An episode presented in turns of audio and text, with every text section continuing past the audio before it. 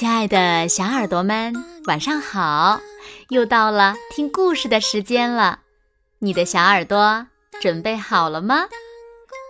我是每天晚上为小朋友们讲故事的子墨姐姐。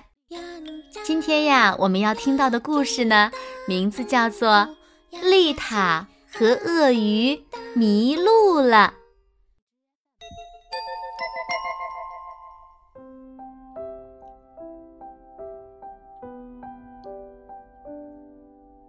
丽塔的浴缸里住着一条鳄鱼。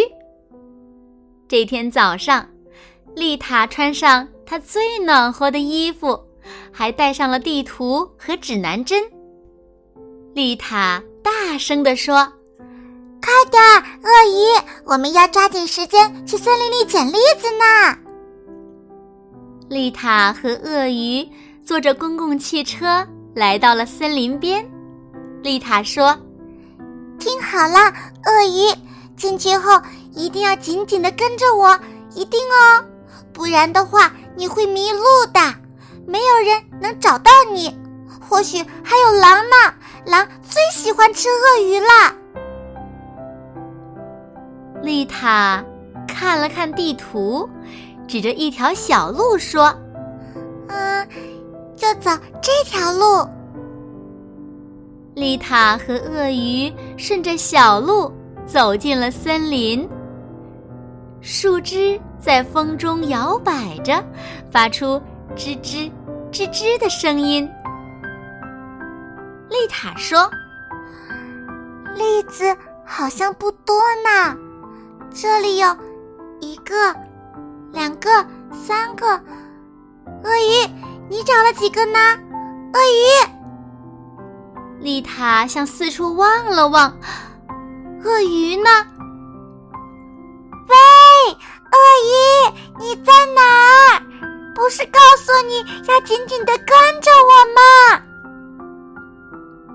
丽塔大声的叫着，鳄鱼还是没有出现。丽塔只好小心的穿过树林去寻找鳄鱼。你这个调皮鬼，在这里干什么呢？要是我没有找到你，你肯定就走丢了。丽塔生气地说。丽塔盯着鳄鱼踩到的蘑菇说：“拜托，我们是来捡栗子的。”鳄鱼，鳄鱼赶紧把蘑菇又种进了土里。急匆匆的去追丽塔。现在你就待在这儿好不好？丽塔边说边往后看，可是鳄鱼又不见了。丽塔左看看，右看看，前看看，后看看，最后仰起头，看见鳄鱼正顽皮的坐在一棵栗子树上。鳄鱼，如果老是到处去找你，我们就没有时间捡栗子了。丽塔这次真的生气了，哼，看来只好把你拴住了。丽塔解下自己的围巾，用它紧紧的拴住了鳄鱼的脖子。一阵秋风吹过。丽塔和鳄鱼差点儿被吹倒了。哦，天哪！丽塔边说边捂紧了帽子。突然，丽塔停了下来。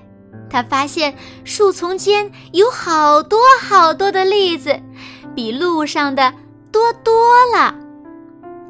鳄鱼，你在这等着，拿好包，我马上回来。记住，别动哦。丽塔叮嘱鳄鱼。丽塔离开了小路，走进了树丛。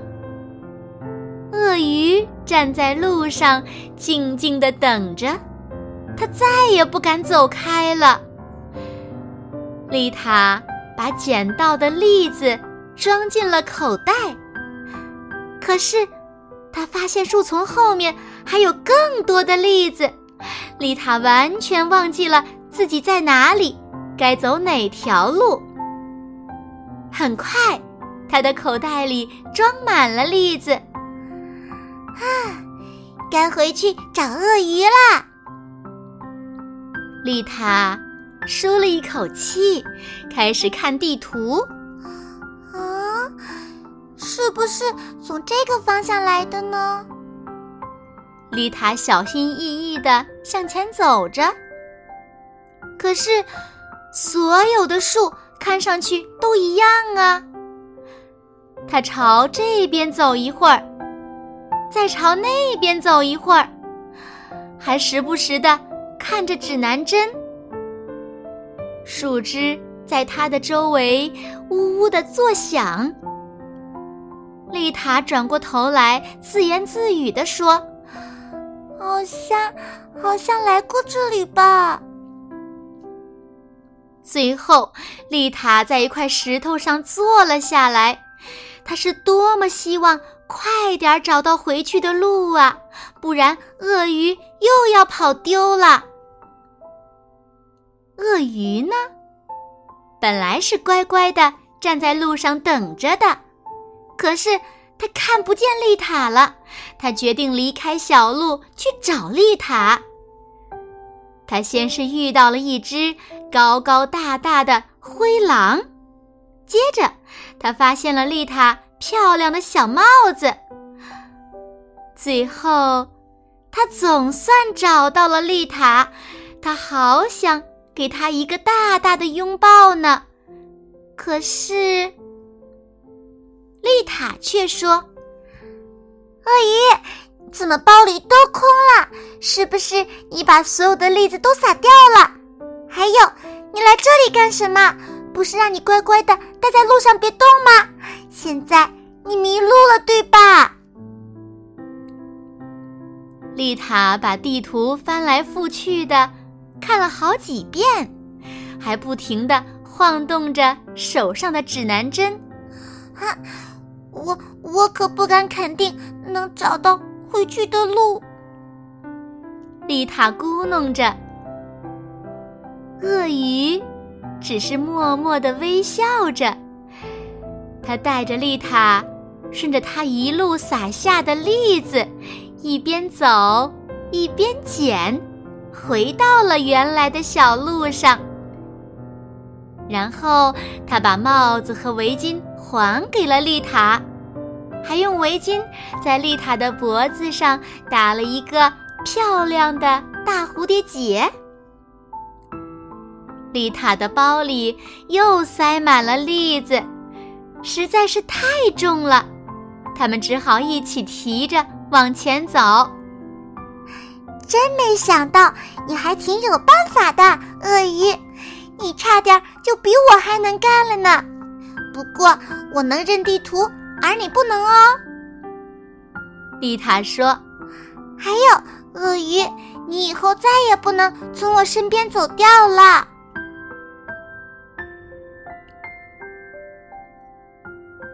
好了，亲爱的小耳朵们，今天的故事呀，子墨就为大家。